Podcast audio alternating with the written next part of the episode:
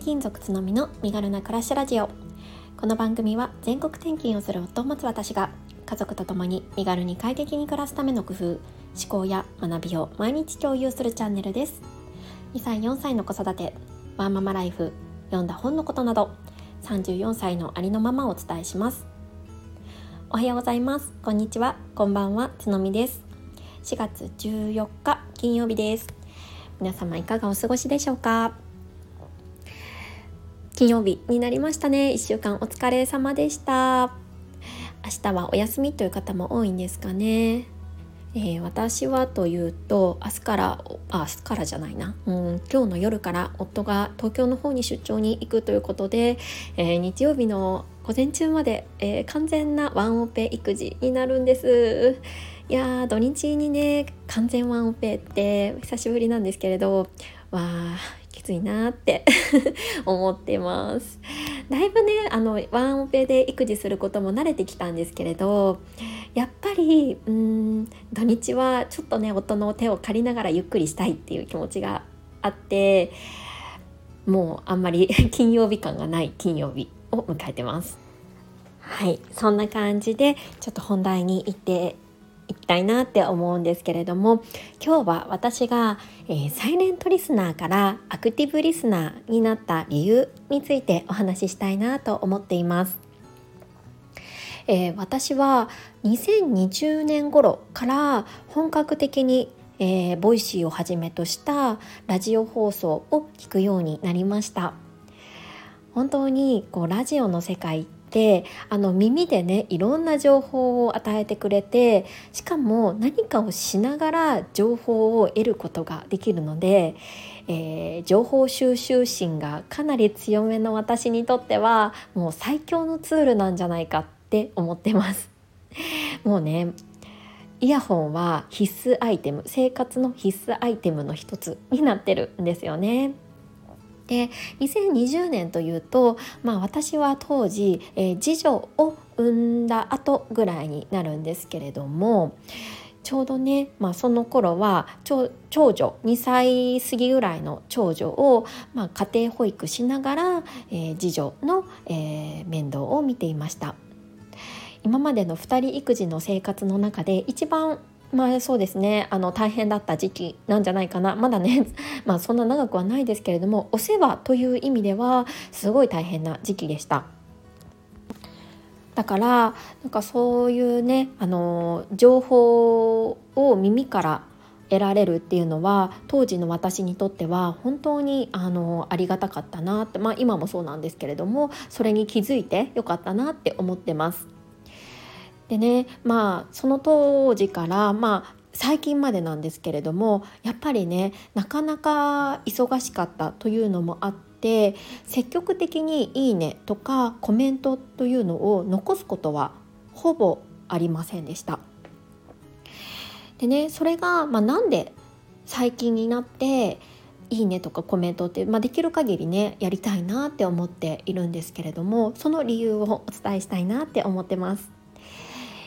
えー、もうねお気づきの方も多いかもしれないんですけれども大きな理由は、えー、私自身が音声配信をはじめとした発信活動を始めるようになったからなんですよね。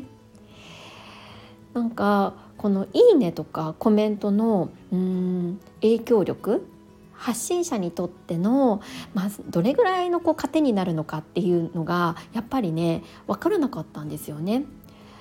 あの放送の中で発信者の方はよくおっしゃいますよね「いいね」やコメントとっても嬉しいですっておっしゃっているんですけれどもそれがどれぐらいの効果があるのかっていうのが、まあ、いまいちつかめていなかったっていうのがあります。それが、まあ、自分が発信する側に立つとその影響力の偉大さっていうのをこう身をもって感じることができました。コメントまでいただかなくても「いいね」だけでも本当に嬉しくってなんかあやってよかったなって思えるんですよね。だからなんか私もそのなんか応援のエネル応援のマークみたいなイメージで「あの聞きましたよの」まあ、合図でもあったりすると思うんですけれども、まあ、そんなね気持ちを込めて、うん、あの積極的にねあの「いいね」とかコメントをするようにしています。あともう一つは、えーと、コメントを書いたことで、ええー、その、えー、リスナーさん同士のねあのつながりっていうのができるっていうことに気づいたからなんですよね。発信者さんをハブとしたこうコミュニティみたいになところに入っていけるんだっていうことにこう気づくことができました。なんかねこうよくコメントされてる方っていうのはこうなんとなくこう顔なじみじゃなくて何て言うんだろう コメンコメントなじみみたいな感じになってあまたこの方コメントされてるみたいな感じでね勝手にこう親近感が湧くんですよね。だからこういうふうに、まあ、もちろんネットの世界ではありますけれども小さな一歩を踏み出すことによってなんか自分自身のねつながりっていうのは作っていけるんだなって思ってます。えー、以前からお伝えしているようになんか私は昨年から転勤で岡山に引っ越してきて、まあ、周りにはね友達とか身内っていうのはリアルではほとんどいないんですよね。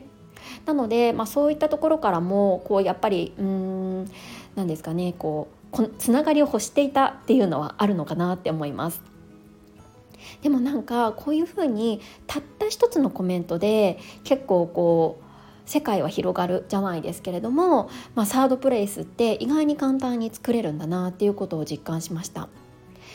そうだからこう自分のねあの心から好きだなって思える発信者さんのところではなるべくこうコメントっていうのもあのできる限り残して、まあ、自分自身のねあのつながりっていうのもこう作る一歩にしたいなって思ってます。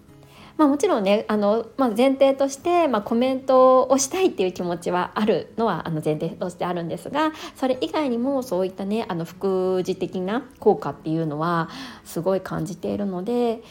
うん、あのこれは効果絶大なものだなって思ってます。本当にこう私のね生活を豊かにしてくれました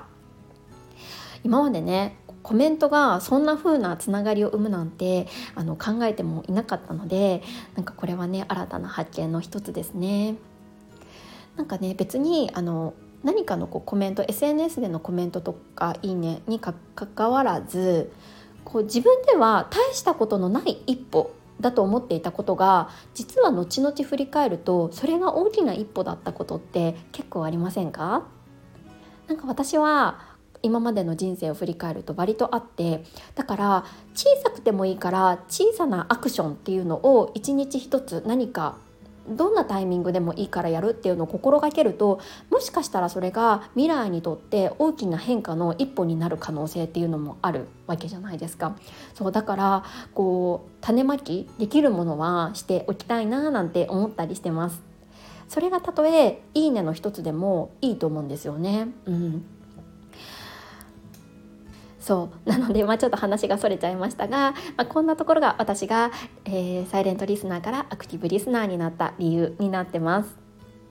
もちろんね私発信者側に立って思うこととしてはサイレントリスナーさんの、まあ、影響力っていうのも本当に影響力というかありがたさっていうのも本当にひしひしと感じてるっていうのはあります。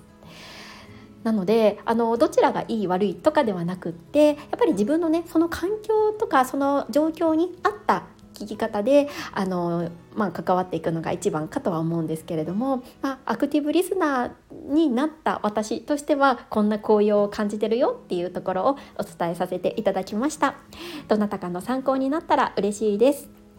はい、えー、コメント返しは明日以降にさせていただきたいなと思っています。